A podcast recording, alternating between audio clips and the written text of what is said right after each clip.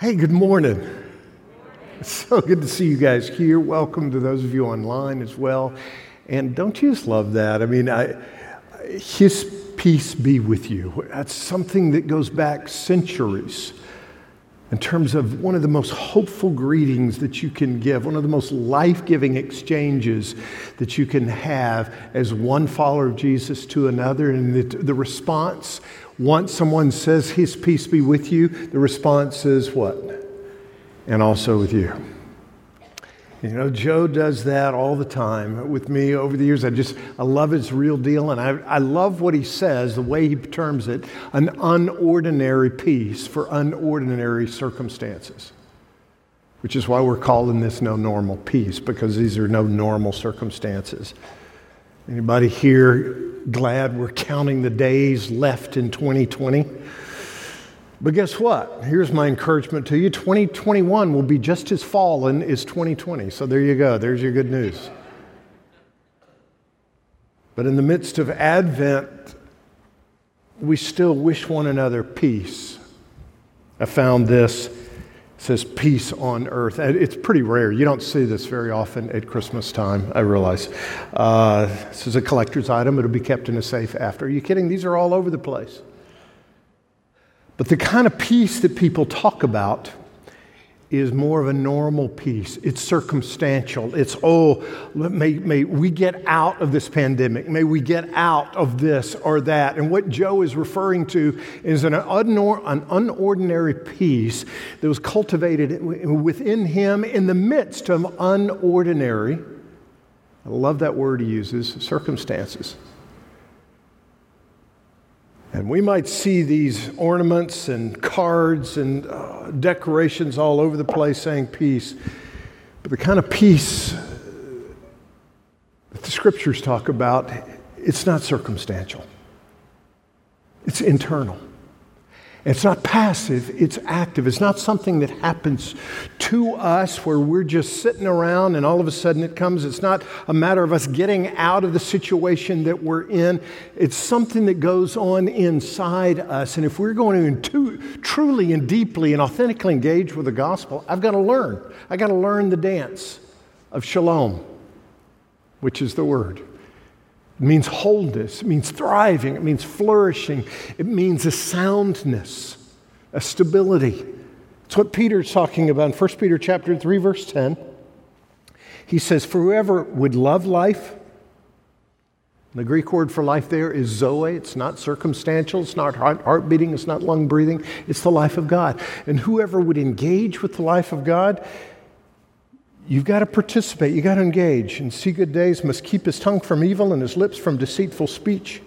He must turn from evil and do good, and he must seek peace and pursue it. We got a responsibility in this. Romans 14 19, Paul says, Let's therefore make every effort to do what leads to shalom. Am I doing in my life what leads to shalom? Or am I simply waiting for it to happen to me? Jesus in Luke 19 41, as he approached Jerusalem, this is the, at the beginning of his final Passion Week. He saw the city, he wept over it, and he said, If you, even you, had only known on this day what would bring you peace. But now it's hidden from your eyes. He says, if you'd only known what would bring you true shalom. And it's not the manipulation of circumstances. It's not getting him to be the king to eliminate the Romans and all the oppression. He says something that goes far deeper. So, where do we find out about it? I mean, right now, I got several areas of my life where I need that. Who can disciple me? Who can mentor me? Who can teach me? Which is why we're bringing up a passage about Mary. And what Becca and Laura read earlier, that's a passage of shalom. She had a posture of, of peace. It's something that Joseph, I'm sure, noticed. In fact, I had a professor at Wheaton College. I was speaking at a, another event earlier this week, and I brought this up. He wrote a monologue from Joseph to Mary. Now, a lot of people think Joseph and Mary, they were this nice little happy couple because they were starting holiday. And so everything was rosy. No. Are you kidding? They were betrothed to be married. That was a legal term in the Galilee wasn't like our typical engagements. Once the proposal had been made and accepted, the groom went away to, to, to build a room, add a room onto his father's house. The archaeologists refer to them as insula communities. It's the background of what Jesus is saying In my father's house are many rooms. I'm going there to prepare a place for you. It's bridegroom type language. And during the betrothal period, if the groom were to die, that bride to be becomes a widow. So it's not just, hey, we'll try this. We're in it. The, the marriage has not been consummated, but we are committed. And it was during that time that Mary, Joseph discovers, is pregnant. Are you kidding? You talk about no ordinary circumstance, heartbreak. And so Joseph, we're told, meets with her to quietly divorce her. And this monologue my prof wrote has in two parts. First part's right after he discovers this. And he's about he's telling her that he's going to divorce her quietly. Part 2 is the next morning after the angel visits him. But I want you to hear a little bit from chapter from chapter 1, the first chapter. What he tells her, what he's noticing what Joseph is noticing about Mary. He says, Mary, I don't wish to hurt you. I can read the pain in your eyes. But I can also tell that your sorrow is for me, not yourself. And this baffles me. I, I, keep searching your face for a trace of guilt, and I find none. I wait for the flush of shame to overcome you at some unguarded moment, but there's no shame. I watch for your hand to repress a moan of distress from your lips. Instead, I only detect that faint, undefinable smile of peace, which I cannot understand. How can you look so peaceful, Mary? You seem to have withdrawn into a different world. The calm on your face reflects the impact of an awesome travel into infinity. There's a serenity in your eyes, uh, like the gaze of one coming out of the desert with visions of God. Mary, it seems that your soul has been lifted to nobility. What has happened to you?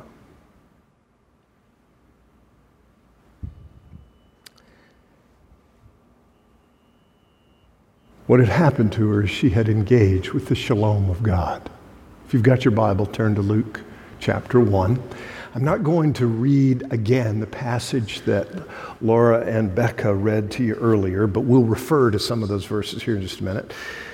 But after that section comes a song of Mary.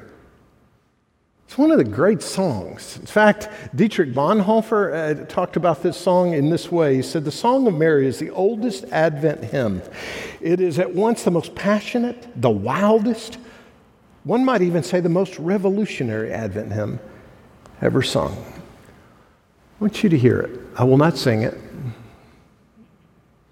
but I want you to hear her words. And Mary said, My soul glorifies the Lord.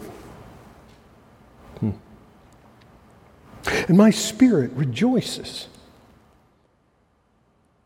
in God my Savior. Now remember the context. Her husband is, is heartbroken. She's scandalized. And that never left her. And in the midst of this circumstance, she continues her song. My God has been mindful of the humble state of his servant. From now on, all generations will call me blessed. For the mighty one, he's done great things for me. Holy is his name. So, whatever other people are thinking, that's one thing. But what the Almighty is up to in my life, His mercy extends to those who fear him from generation to generation, and he has performed mighty deeds with his arm. He's scattered those who are proud in their inmost thoughts. He's brought down rulers from their thrones, but has lifted up the humble. And he's filled the hungry with good things, but he sent away the rich empty. He's helped his servant Israel, remembering to be merciful to Abraham and his descendants forever just as he promised our ancestors.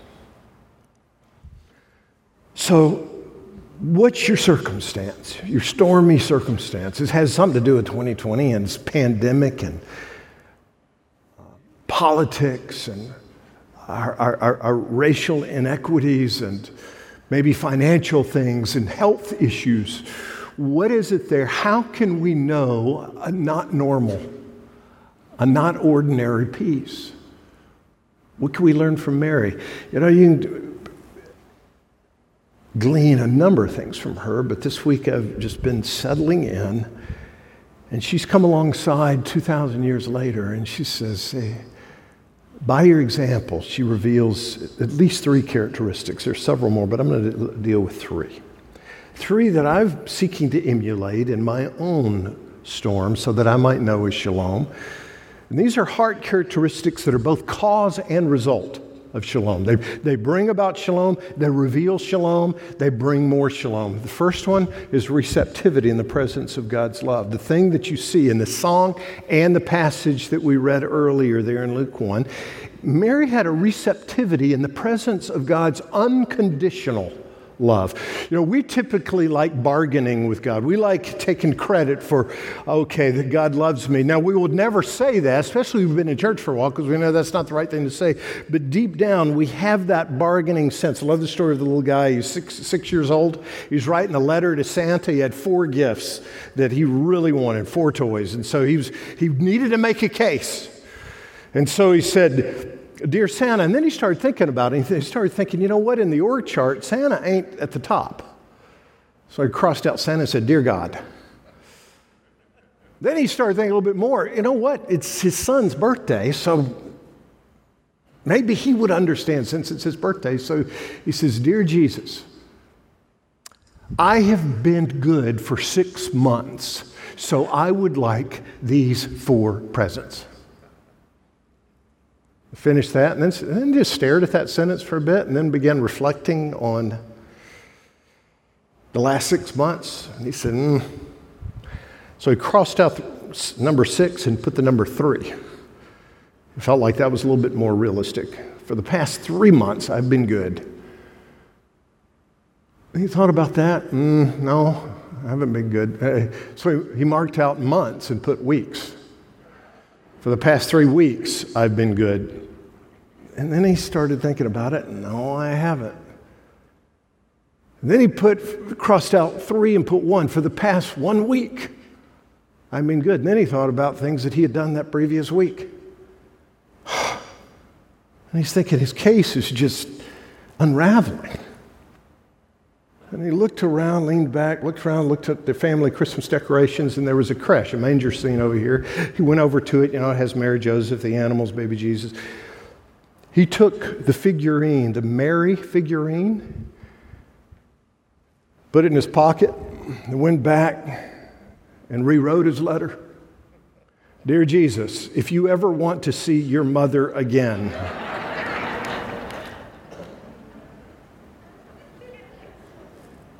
what kind of bargains have you made? We think, I scratch your back, you scratch mine, God. And that will lead to nothing but unrest of the soul because we can never bridge that infinite gap. I mean, we can't, to lower God's holiness, to try to elevate our, our worthiness, we realize that ain't happening. But what Mary did is she received something. Go back to the text, what was read earlier, verse 28. The angel went to her and said, Greetings, you who are highly favored, the Lord is with you. Mary was greatly troubled at his words if she were prideful and thinking, yep, about to get what's coming to me, she would have said, yep, about time. No, no, no. She was troubled and wondered what kind of greeting this might be. But the angel said to her, Do not be afraid, Mary. You found favor with God.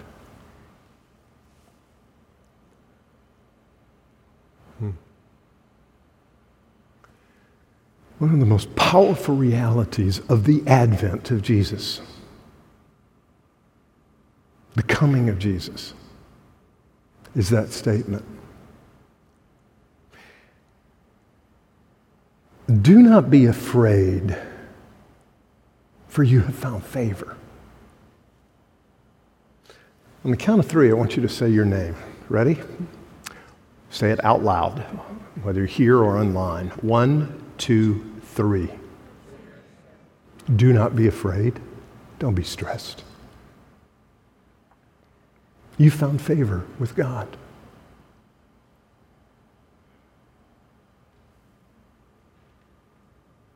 That's His doing, it's not yours. It's not a bargain. Oh, in our religiosity, it caters to our pride. Religiosity does, and we try to say, "Okay, I'm earned this." But and some people have tried to make Mary sinless. She was just as sinful as anyone else, but there was something about her heart posture.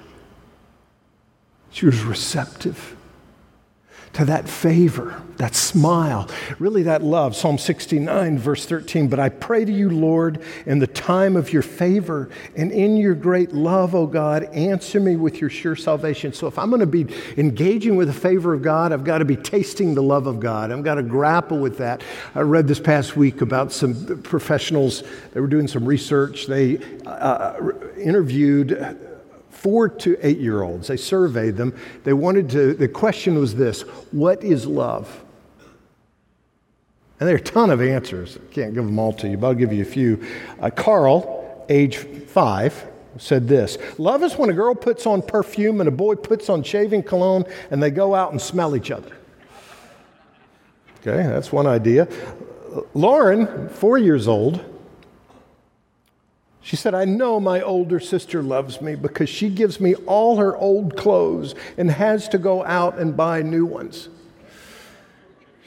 She has a clever older sister, I'll tell you that. But, uh, but here's the one I want you to, to hear. Let this one settle.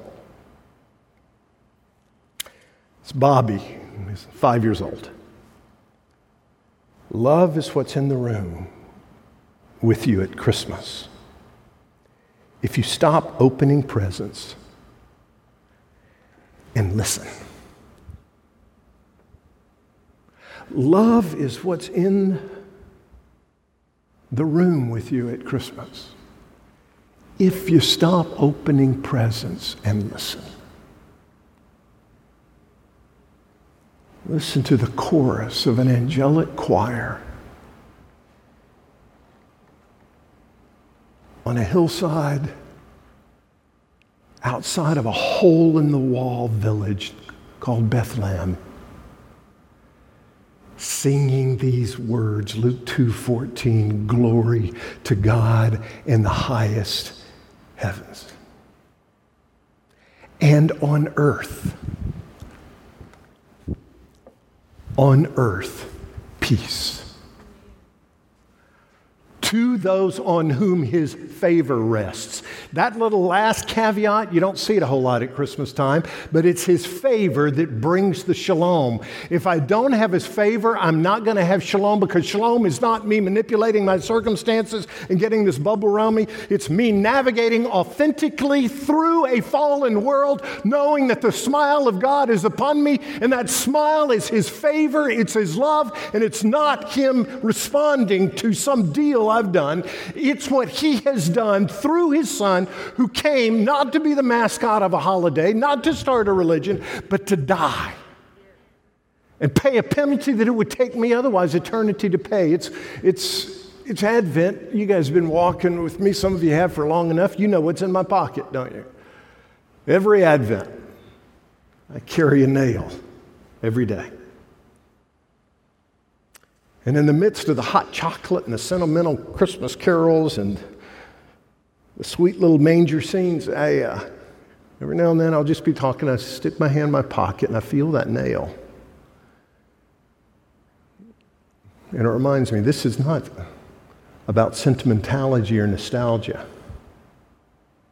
This is about a baby who was fully God and fully human who came to die. And the reason that Christmas is so powerful is because of Good Friday and Easter. And as a result, Jesus says, You know what? I've paid for your sin. So God has favor on me, not because He says, hey, let's just let bygones be bygones and let's pretend that stuff didn't happen or you didn't omit that or commit that or think that. It's not God ignoring it. He would cease to be God. He'd cease to be just if He would ignore it. It's paid for. C.S. Lewis that great apologist back in the 20th century, mid, midway through, he, he was in, uh, at a British conference on comparative religions, and he had been out of the room, and these scholars were debating uh, various religions. He came back in, and there was quite a ruckus going on. In fact, Lewis referred to as a rumpus. He walked in and said, What's all the rumpus about? And they were having a debate about what was unique about Christianity that's, that's unique above all other world religions. Is it the incarnation, the resurrection, so forth? And they were going back and forth. And Lewis says, Oh, that's easy. It's grace. No other religion in the world has grace. Buddhism, Eightfold Path, Hinduism, karma, Judaism, covenants, Islam, rule of law. Christianity is peace on all those who've tasted his grace. In Romans chapter 1, verse 7, Paul opens his epistle by saying, To all in Rome who are loved by God and called to be saints, grace and what? Peace. Do you know he starts every one of his epistles like that? Grace and peace go together. If I don't get grace, I'm not going to get peace. And if I can't taste grace, I can't taste peace. If I'm thinking I've got a bargain, it will create not a shalom, but a storm in my soul. In Romans chapter six, or Numbers chapter six, that great beatific blessing. The Lord bless you and keep you. May the Lord cause his face to shine on you. That's what brings shalom. Of knowing in the midst of this circumstance, his smile is there. And when his face is towards me, that's when I know shalom. And Mary was receptive to that. And there are times I don't want to be because I don't think I've, I deserve it. Well, I don't. We think, well, it sounds too good to be true. That's why it's called the gospel. And to deeply celebrate Christmas is to taste shalom. To taste shalom, I'm receptive in the presence of his favor. And then these other two just flow out of that. Her second, second heart characteristic I see in her is a pliability in the presence of God's instruction. Mary was malleable, pliable. You talk about the opposite of shalom is when I won't receive his love, I stiff arm it.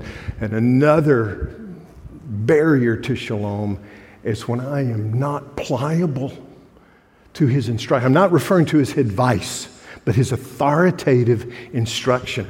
Go back to the text. Look at verse, uh, uh, where the, the angel, verse 38. I am the Lord's servant, Mary answered. And may your word to me be fulfilled. May your word to me be fulfilled. That's a powerful thing. God, may your word to me, may your instruction to me come to fruition from my obedience. Obedience is not going to get you to love me. You already love me, but I'm obeying you in response to that. May your word in me be uh, fulfilled. Isaiah chapter 9, verse 6 For to us a child is born, this great Christmas text. To us a son is given. This is one of the hundreds of prophecies about Christ's coming. A child is born, a son is given, his deity and his humanity. And the government will be on his shoulders, and it'll be called Wonderful Counselor, and Mighty God, and Everlasting Father, and Prince of Peace. And here's what I want you to get of the increase of his government and peace There will be no end. His leadership, his instruction, his authority, his government, when I'm pliable there, I'll know the peace. No government, no peace. Dante Alighieri wrote Divine Comedy. He starts it. I mentioned this to you before.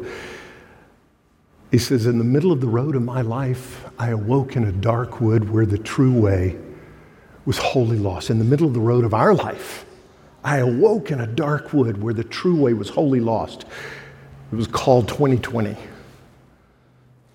Not really. But you and I have all felt that. What I've not shared with you before is in Canto 3, he says, God's will is our peace. We awake, we're in a dark, we feel like the way is lost. He says, hmm, God's will is our peace. If we'll hear him. Back in, uh, you hurricane historians, back, back in 2004, what was the hurricane that came through Orlando in August of 2004? Charley. shocked everybody because it kind of turned 105 to 150 mile per hour winds. It did a lot of damage. Category four came through. I wasn't living here at the time, but I was here in September, October, shortly after that. And I was with a friend on Sand Lake Road, and he pointed out a sign to me. And remember back then, they didn't have digital billboards. It was like wallpaper. You, you bought an ad, they, they get it printed, glue it there, attach it, however you do. And then once your contract is done, they come up with a new advertisement, they put that on top of the old one. What had happened during Charley is the current ad had been shredded, and it was just, it was all this vinyl just, just hanging by uh, sh- uh, threads off of that billboard. And so, what came out in the midst of all of the torn up current ad is the previous advertisement. And the previous advertisement said, Let's talk, in quotes, signed God. Let's talk. In the midst of this storm, he says, Let's talk. And what will bring shalom to me is not just a, a receptivity to his love, but a pliability to his voice, to his will, to his word. And then the third, humility. Humility in the presence of his provision. Mary was receptive, she was pliable, but she was humble. During the quarantine, uh, you know, that used to be a fairly defined period of time. You know, we'd say during the quarantine, it was a couple of months. Now it seems like sometime in the last four years, I watched uh, Muhammad Ali and Joe Frazier's historic World Championship bout on ESPN. Muhammad Ali was known for a number of things, but humility was not one of them. And how much of it was show and how much of it was deep heartfelt, I don't know, I'm not commenting on that, but he made all these statements about being the greatest. And at the prime of his career, he was taking a flight, he was in first class. He didn't have a seatbelt fastened. And the flight attendant came by and said, Mr. Ali, you need to fasten your seatbelt. And he said, Superman don't need no seatbelt. Somebody next to him heard this and re- reported it. He, she then just very graciously, very sweetly said, Well, Superman don't need no plane either. Put your seatbelt on. And he did.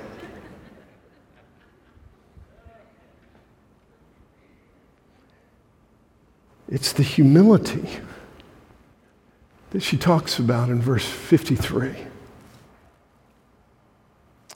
She says, the, it's a fascinating statement. He has filled the hungry with good things, but he sent the rich away empty.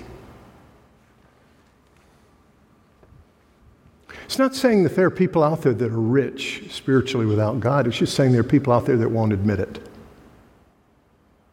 They won't acknowledge it. There's pride. For me to receive a gift, to embrace it, I've got to acknowledge that I need it or I want it and it will bless me. And so often people stiff arm the gifts of God. And at the end of Philippians chapter 4, Paul says, Don't be anxious. And guys, I would say this to you my friends, my brothers and sisters in Christ, let's, let's speak this to one another. Let's not be anxious about anything, but in everything by prayer and petition with thanksgiving. Let's make our requests known to Him. And the peace of God, let's do so in humility, saying, God, we really need you. I'm not just saying this to be polite. And He says, and the shalom, that's when the shalom comes, when we're, we're humble in that with the presence of our need. And it transcends all understanding. It'll guard our hearts and our, our minds in Christ Jesus. That shalom comes. And at the end of chapter 4, He says, and my God will meet all your needs.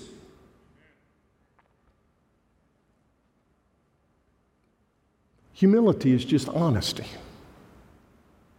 It's not contrived, it's something that says, I, I really am in need. So, in the midst of whatever you, you're dealing with, I pray for you, you pray for me.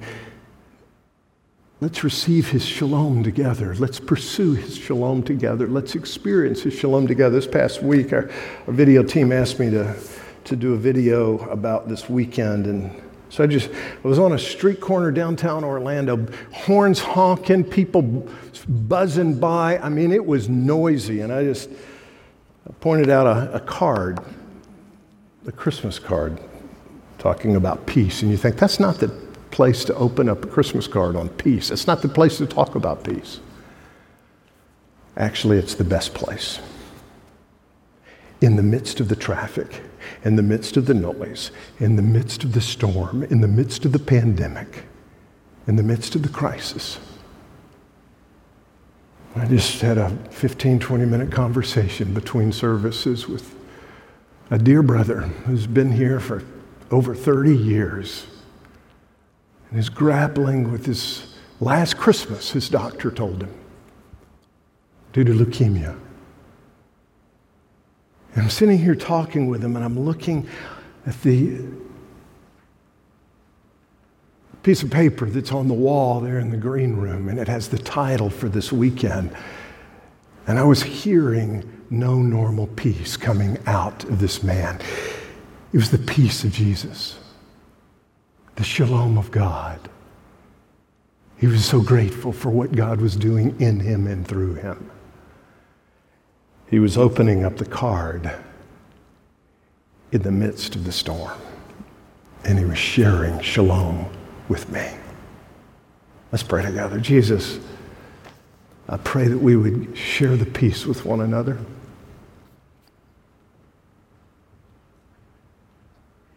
May we be able to say it's well with our soul, not because of some mind trick but because of the gospel. So may we deliberately cultivate receptivity in the presence of your love and pliability in the presence of your instruction and your word, and also humility. Coming to you with open palms and saying, We need your gifts. We need your enoughness. And I'm looking forward to seeing what you do in the name of the Prince of Peace. I pray. Amen.